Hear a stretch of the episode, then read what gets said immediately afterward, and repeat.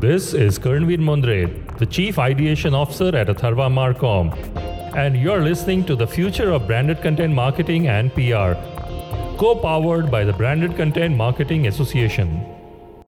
So, hi, Sam, and uh, welcome to the show. This is the Branded Content Marketing Association's podcast, the, the future of branded content marketing and PR. And you are the guru of uh, of data and storytelling and uh, and psychology all all combined in one. So it's it's really a pleasure and an honor to have you on the show. You're also the author of one of one of the a very interesting and unusual books on storytelling with data. So tell us a little bit about how you how you got here from there. I know your story is quite in, like interesting with, with almost every field of study uh, covered and almost every course possibly done from psychology to statistics. Uh, so A to Z of, uh, of courses.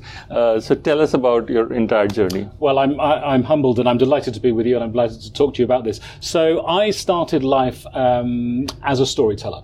Um, I had initial passion at school and then at university first time round for the classics, for Latin and Greek and Sanskrit indeed. Um, indeed. Sanskrit my, as well. Well, so in, so I'll, I'll, I'll come back to that. But I did study some Sanskrit, and the reason I studied Sanskrit is because we were looking in my first degree, the end of my first degree, to find the Proto-Indo-European language that led to Latin, Greek, and Sanskrit. You know, the words in the word in Latin and Greek for brother is frater, in wow. Sanskrit it's brata. Um, so actually, there is this original language. So that was that was the most mathematical. But You're going to be very uh, people in India are going to be very happy with you. I'm delighted to hear it. You just touched a lot of hearts. So good. that, well, you know, that wasn't pre-planned. I promise you. So, um, but I when I was uh, at school, I was at a, a, state grammar school in in the English countryside. Um, I was I would say badly taught or I wasn't very good at mathematics. Um, I did have a facility with language, so I then, to, at the end of my school career, studied Latin, Greek, and ancient history. I then went and studied um, classics, and as I say, um, really fell in love with story, storytelling, story structure. You know, Aristotle's very thin, very readable, particularly in translation, uh, book, The Poetics, that looked at the three forms of entertainment there were in the classical Greek the period. Poetics? The Poetics. Oh. Very thin, very small, very readable in translation. Um, quite readable in Greek, if you read mm-hmm. Greek. Um, but he talked about uh, tragedy, comedy, and epic poetry. And he talks a lot about the, the need to have a structure, the need to have, well, two sets of three. One is a beginning, a middle, and an end um, what he calls the thesis, the antithesis, and the synthesis. And indeed, that structure still underlines Hollywood and Bollywood movies to this day. He also talked about the need in story for there to be three elements. Uh, one is pathos, which is emotion. One is logos, which is reasoning, and the other is ethos, which is which is ethics, effectively. And I think that those three elements are crucial, particularly pathos and logos, in effective storytelling, not just for the creative arts um, and box sets and Netflix and the rest of it, but actually they're essential for corporate and brand storytelling as well. Because as creatures, we navigate the world using story and story structure. We don't think we're going to be Tony Soprano or Jon Snow or Luke Skywalker or Darth Vader. But actually, there's an amazing amount that we learn through literature about how to navigate, how to be a person, how to be an individual.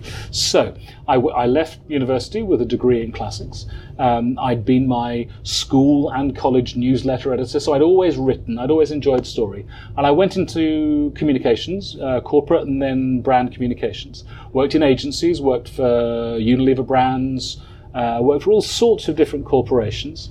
And just coming up to the millennium, I experienced what I think is known as pre-millennial tension, um, and I went to go and see a vocational psychologist, and we did a battery of psychometric tests, and she said, You're very interested in psychology. I recommend you. I mean, it took a couple of days, but I'm giving you this in, in, in a nutshell. She said, I think you, you're interested in psychology. I think you should possibly study this more, maybe become an occupational psychologist, maybe forensic, but I think this is something for you. So I looked into it and I discovered that having a degree already, um, I was then able to get onto a master's course. I found a master's course. I quit work. I moved into the, into the countryside, in the south of England, um, and the first two hours, remember, I was badly taught mathematics at school. The first two hours of my studying life was a statistics lecture. And you expected to study psychology? Well, I thought, you know, I did the first, I sat the first year exams in order to get onto this course. I thought it was going to be mm, sort of Dawkins, Aristotle, and, Plato. Dawkins, Dawkins and Pinker. I didn't know what it was. I, I hadn't really thought it through, um, but I had thrown my life up into the air. But I realised at the end of that uh, two hours. I had brilliant statistics lecturers, really good.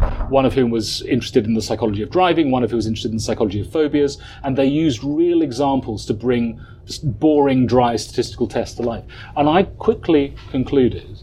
Um, and then massively overcompensated uh, and became a statistics teacher for many, many years. Wow. Um, I massively overcompensated. I quickly decided or discovered for me that statistics, the use of simple correlations to understand relationships, cause and effect sometimes, or sometimes just correlation relationships, but to determine relationships, to tease out factors, was just another language. It was just another way of using or, or creating stories out of numbers. So I went back into consultancy. I became a father. I needed to provide for my family. Went back into consultancy. Um, and suddenly, 2004, 5, 6, Twitter, Facebook come about. Data enters communications. Now, I can, having been a PR man for 25 years, I can, with some justification, say that a lot of people who work in PR in the Anglo-American market, which is the market I know best, are rank amateurs. They have no professional qualifications. They have degrees in classics. They, but they don't have professional qualifications, and they certainly are not often very numerate. They like story. They're quite an empathetic bunch often, but they're not very numerate. They don't like a scientific paper. I loved them. I loved them up. So everyone gave that, and I became um, in an agency uh, that was doing a lot of global work uh, with Unilever, with Hindustan Lever as well. Um, was doing a lot of work around behavioural change. So I helped to build models of behaviour change that used the principles of behavior, behavioral psychology to give people the information, the motivation, and the behavioral skills they need to change their behavior. Not just about telling people, but encouraging them. You know, showing them if you're a newly urbanized person who's been eh, from generations of rural, why is it that your children should wash their hands at key meal times? Because they won't get sick as often, because they'll do well at school, and they'll go on to have the life that you. So that it was those type of campaigns, doing a lot of work with Lifebuoy and Unilever Oral Care. Anyway, I then worked in a number of analytics businesses, and just under six years ago, I decided I wanted to be self-determining. There's an American writer, Dan Pink, written a number of books, spoken uh, where we are today in the Royal Society of Arts in London, um, uh, spoken here a number of times. He uh, wrote a, he's written a number of books, particularly one that talks about about uh, uh, called Drive, about human motivation and behaviour, that talks about the uh, talks about the autonomy, the mastery, and the purpose. How that those are his that's his trifecta for having a great quality of work life. And I suddenly, this meant a lot to me. I'm going to become a data storyteller. Okay, data storyteller, built some clients very quickly. As always happens when you know you set up a you know you work with a former client there, you work with a former colleague there, somebody else moves, and built you know, people said, well, you know, if you've been in business for a year, you'll be doing fine. So I said, I'm still here. And then they said, no, three years. Mm-hmm. I'm still here. Five, and I'm still here. Um, indeed, into the sixth year now. Um, and um, a lot of businesses don't realize, I think, particularly B2B businesses, don't realize that they need to talk and talk human and sound like people. They believe that if they can, particularly in this world of big data, if they use a lot of information, they can browbeat their customers or their competitors into submission. I argue quite the contrary, and I work with my clients to help them to, t- to, to tell and to build fundamentally human stories that are underpinned by data. You know, I don't believe in all of the post-truth um, uh, fake news world, we don't need data. I think we need data more than ever. But it's not about leading with data, it's about using data to support the stories.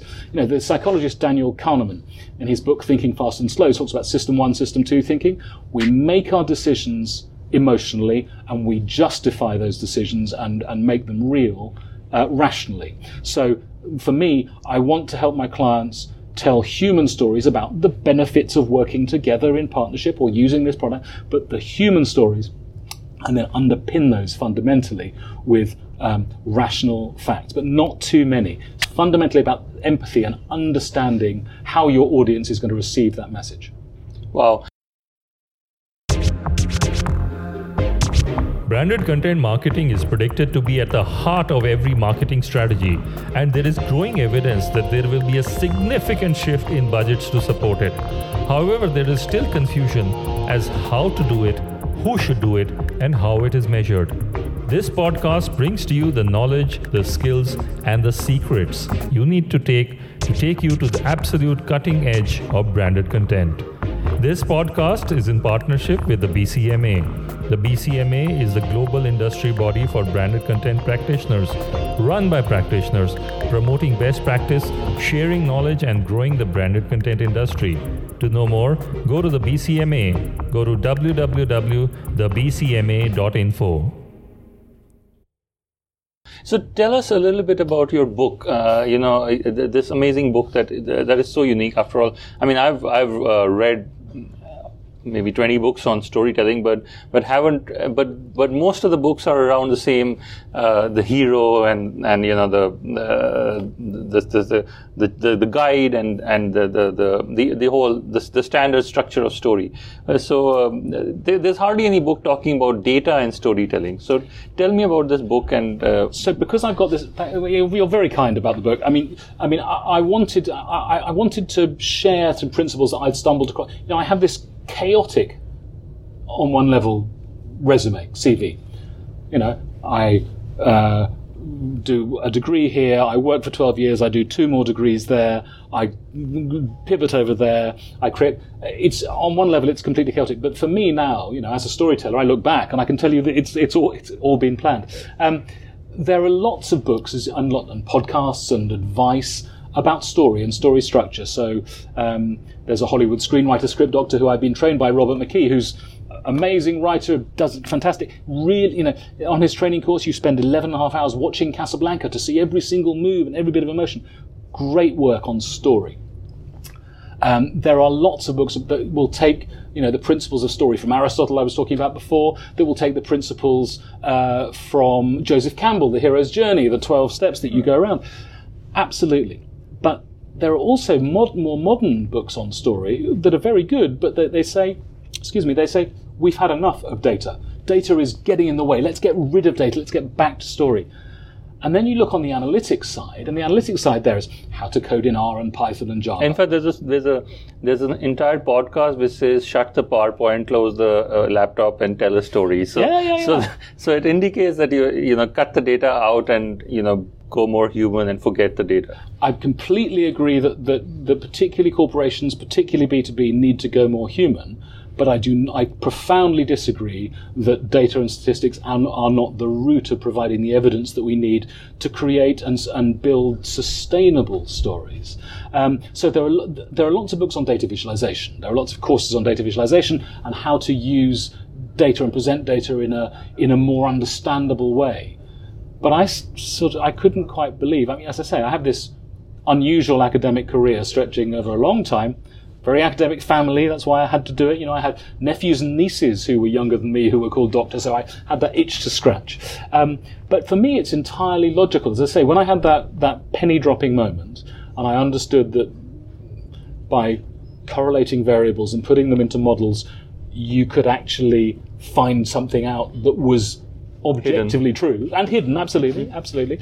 Um, of course, there are lots of pitfalls. You know, you take lots of data sets, you put them all together in a statistical model, you get false positives. You know, you, you want to uh, uh, be watch out for that. Mm. There's a fantastic um, both book and website called spuriouscorrelations.com. There's this um, Harvard law student called Tyler Vigen um, he's been studying Harvard Law for 15 years, but what he does is he goes and gets all of the publicly available data sets and he correlates the number of people who've died getting tangled in sheets with cheese consumption, or the divorce rate in Maine with butter and margarine, or sociology doctorates awarded in Nicolas Cage movies. It's nonsense. It's all nonsense. There are 30,000 correlations he's put together using public data sets. So, but, but I really think, I really thought that there was a niche to get people to understand how they could use data and statistics and say, is this underpinning this structure, um, this authority behind human storytelling. And fundamentally, I mean, the message of the book and the message of,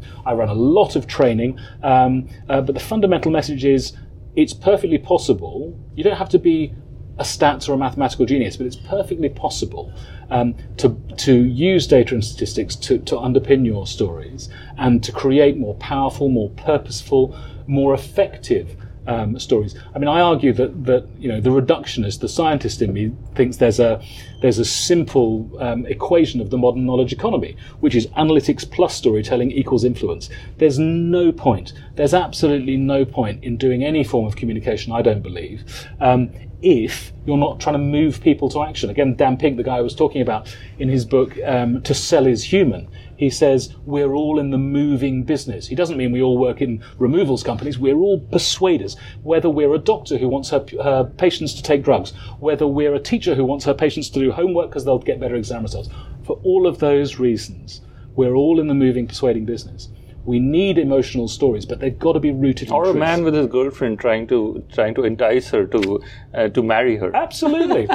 So there's the emotional future of the happiness, and we'll be happy together. We'll have children together. We'll do all the things you want to do, and I'll be able to provide for you. You know, there, you know, there, are- there, there are this many dollars or pounds or rupees that we're going to see us through. So it's the rational and the emotional. It's the balance. You know, it's too pretentious to talk about it being yin and yang, but I think that the powerful stories today, particularly in corporates and brands, and they can be in very abstract areas. You know, they can be in tiny, uh, you know, kind of gene therapy, uh, which may well revolutionise all cancer therapy.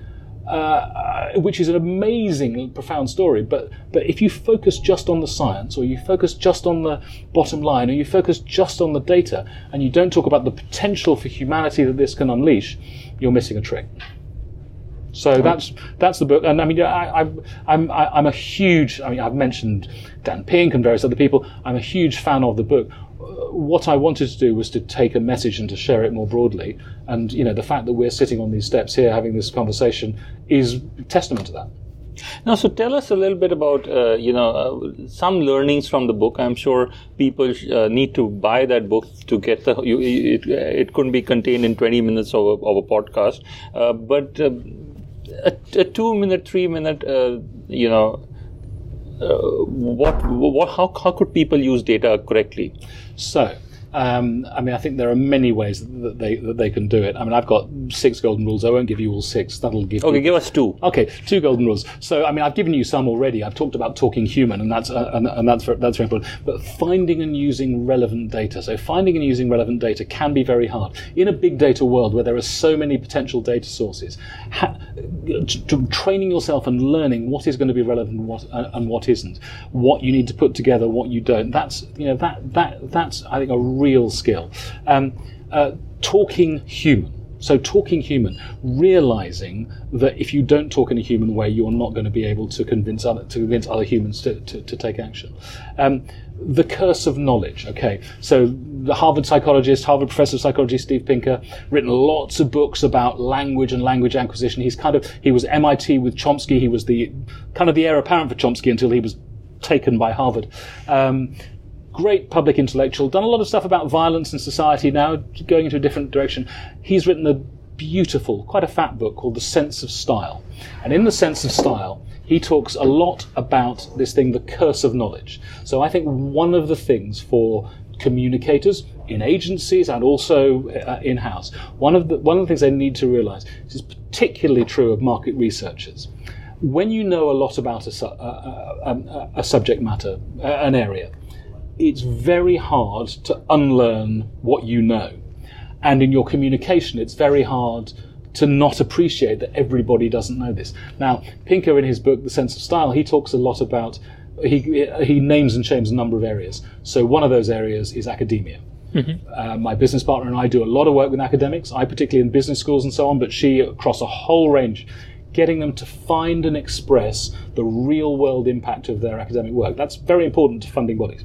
But it's scary as well. It's scary, but, but scary for them because uh, if if, they, if if the results come out that you know you- you're in this cocoon and you feel that there's a huge impact on your academic work and and often uh, if I may say be a little bold that it may not have any impact on the academic world so It may not. It, it, it may not. But but as I say, we, we, we, do we do we do a lot of work with them. But but so Pinker points the fingers that academics are the worst, the single worst at using jargon. So you know, it's no surprise for you for, for, for, for me to say that when you're using data and statistics, you need to you need to kind of keep it simple yet smart. You need to use very simple language particularly if there's if there's a data-rich part of the story that you're telling. Use simple language. I mean, it is perfectly possible. There are algorithms that you can that are available online where you can take the text that you write and you can analyze that and you can see how many years of edu- continuous education you would need to have passed through in order to be able to understand it at first Right. reading. Yeah. And what you want to aim for Like headline analyzers. Exactly, Yeah. exactly, absolutely.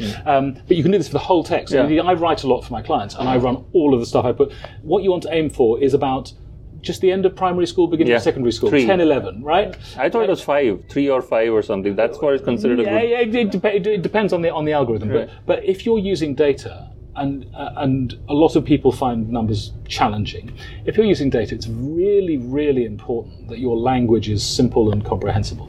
So you know the objective of creating clarity uh, uh, in your work, I think, is is really important. But the curse of knowledge. So we have academics, we have um, uh, people who work in finance. Uh, some people argue that the entire legal profession exists because people are able to confuse you using um, Latin or Latin words and and technical terms, um, technical areas, scientists. All of these who have great stories to tell about uh, new heart pacemakers, or or I'm working with a with a company that's doing um, some work in recycling of of previously unrecyclable products like tires and so on. Amazing. Gosh, isn't that extraordinary that you're able to, to recycle things that have been so polluting?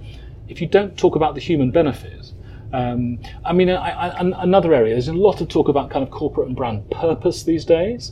A lot of talk about about sustainability and what sustainability means. You know, if sustainability means that that that um, people in more developed parts of the world are benefiting from raw materials grown in less developed parts of the world. I've done lots of work, for example, um, uh, with Lipton in Africa and, and, and in the Indian subcontinent. It can't just be about creating a greener cup of tea. It needs to be about providing social benefit to the growing areas and economic benefit to the growing areas. Then you kind of think about win-win-win. You've got this amazing opportunity that it's not about exploitation anymore. You know, we're kind of post-colonial, but there are too many businesses that, and particularly maybe in the palm oil area, um, in Indonesia and so on, where where that message just hasn't quite yet got through to their Swiss or German or or North American headquarters. Um, and I think that there's a there's a real risk there if you don't understand that, if you don't understand the type of human stories you need to tell, but also if you if you aren't aware of this curse of knowledge, if you think if I just put one of my scientists in his or her white coats in front of the media, we'll be fine. No, you won't be fine. You need to tell human stories and engage people properly, get them to understand at an emotional level, and then support those stories with the rational underpinning. Wow, that's that's that's there's so much to learn. But I really wanted to ask you one question because you you snipped over it uh, quite a few times during our conversation. But which are your best books? Which, apart from the one, of course, that you've written, uh, which are the ones you recommend uh, people should read about? You know, you, you you're I've seen that your your reading spans from Aristotle and Plato to storytelling to data to philosophy. So. Uh, Give us a few recommendations of the best books that you that you would like people to read apart from your own. Okay, well that's very kind. Um, so I mean, Let's start with your book, the the, the, the, the complete title and and uh, you know. So, so, so, that, so that there's one. That there's the first, which is narrative by numbers: how to tell powerful and purposeful stories with data. Um, available worldwide from Routledge. Um, I'm following that up this year with another book on insight, how to be insightful. Actually, it'll be out next year. Um, it's a logical sequel. I think the third book will probably be about, be about strategy, but those are in the future. The best data visualizer and I think data storyteller possibly that there's ever been, uh, sadly died a couple of years ago. Is a man called Hans Rosling. Um, Hans Rosling was a very impish Swedish public health uh, guy who was able to visualize six or seven dimensions in just two dimensions through um, some software he created and then sold to Google in the late 2000s um, called Gapminder. Now, there is a thing called the Gapminder Foundation that Rosling's son and his daughter in law still run. They published last year a book called Factfulness. Factfulness is a book that looks at actually the very positive stories there are in public health around the world. Um, and they visualize and talk about the way that advances are being made and talk about how to talk about them, how to use data to talk about public health. Um, and that book, I mean, that book, Bill Gates last year bought a copy of that book, a physical copy of that book, for everybody graduating from a North American university. I think that's an extraordinarily brilliant thing to, for him to have done because actually being able to call on whether data is being used intelligently, honestly, or not, which is at the heart of this book, Factfulness, is a really important skill. I don't think there are many places in the world that teach that. So I think Factfulness is, is, is one of my favourites. Um, Robert McKee, this Hollywood scriptwriter's story, if you want to know how to tell a story, Robert McKee's story is a really good one. Uh, I've also mentioned him in context of a couple of his books already, um, Dan Pink. He's just, uh, at the beginning of last year, just published a book called When. And when is Dan Pink is he's, a bit like a kind of Malcolm Gladwell figure, and you know anything by Gladwell is, is clearly worth reading. Um, uh, but Malcolm Gladwell, uh, but but but but he's a bit fair to say he's lower grade. He's he's less academic. He's more practical. But when shows you when during the day you should do things based on what psychology, sociology, economics uh, tells you. And what is interesting, I think, uh, particularly interesting about lots of interesting things about this book. Okay, one of them, two tips in that book. One is to have a nappuccino. So a nappuccino is, you know, we have a natural biorhythmic dip after lunchtime typically. Right owls and larks happens different times. But and that so what to do? You know, often you've had a sandwich, you have a bit of a yawn, you want to go to sleep um, after lunchtime. It's a fam- it's familiar to many many people. What Pink recommends and what the science shows in this in this book in this book is that caffeine takes about 25 minutes to hit. So have a double espresso, put on an eye mask, put on some noise cancelling headphones, lie down, set an alarm for 25 minutes because you probably won't fall asleep when you start doing this. But actually, you may well just be so relaxed so that when you wake up or when your alarm goes off after 25 minutes, you haven't allowed yourself to go into deep sleep, but also the caffeine has just kicked in because that's how long it takes to kick in. So you fly through the rest of the day. Wow. It, really works. The, uh, the, the, the other thing that he talks about is the, the, the natural biorhythm, biorhythm of the day. Most people in office environments around the world spend, well, they start on their emails and they may never get beyond them, right? Um, that is the time you should be doing your creative writing work. Uh, when you when you kind of peak before lunchtime and you're in a recovery period, that's when you should do your emails. And then when you're kind of recovering later on, he shows quite clearly um, that's when you should do your insight work when you're slightly when your mind is slightly freer. So Dan Pink's great, um, Robert, McKee, Robert McKee's great. Um, I mean, I could go on and on about books. I'm, I'm a I'm a bit of a book bore, um, but I think you know I think I think that um, there's a lot to be there's a lot to be learned from books. As I say, actually, there's a there's a on data visualization. There's a, a woman called Cole Nussbaumer Knaflic. She's a former Googler. She's got a book called Storytelling with Data, and it to be fair, it's not much about storytelling. She talks a bit about Aristotle, she talks a bit about story structure, but what she's brilliant at is how to present a chart. And um, I've not come across a better book on how to strip irrelevant information out, how to use just maybe on a slide just a big number, present it in a big font, and then to to how to how to how to how to use data in a visual way that really gets people to pay attention to it. She's a she's a and she's a, she's a former Googler, so she comes with a great heritage. Um, she's a great trainer. Um, uh, her courses, I haven't been on one of her courses, but I've I've experienced them online, um, and they're, they're they're really good. So that, that's a there's a there's a half a dozen books for your for your wow. listeners.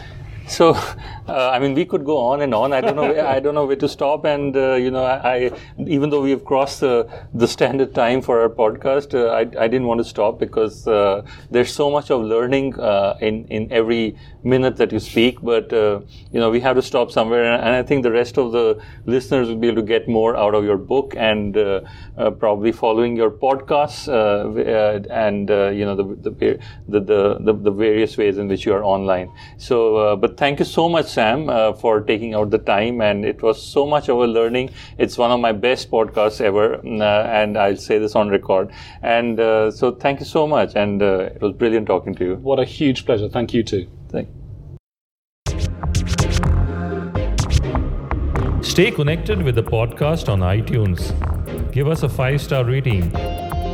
Reach out to us at atharvamarcom at gmail.com or follow us at thebcma.info. See you next time. May the force of branded content continue to change your world.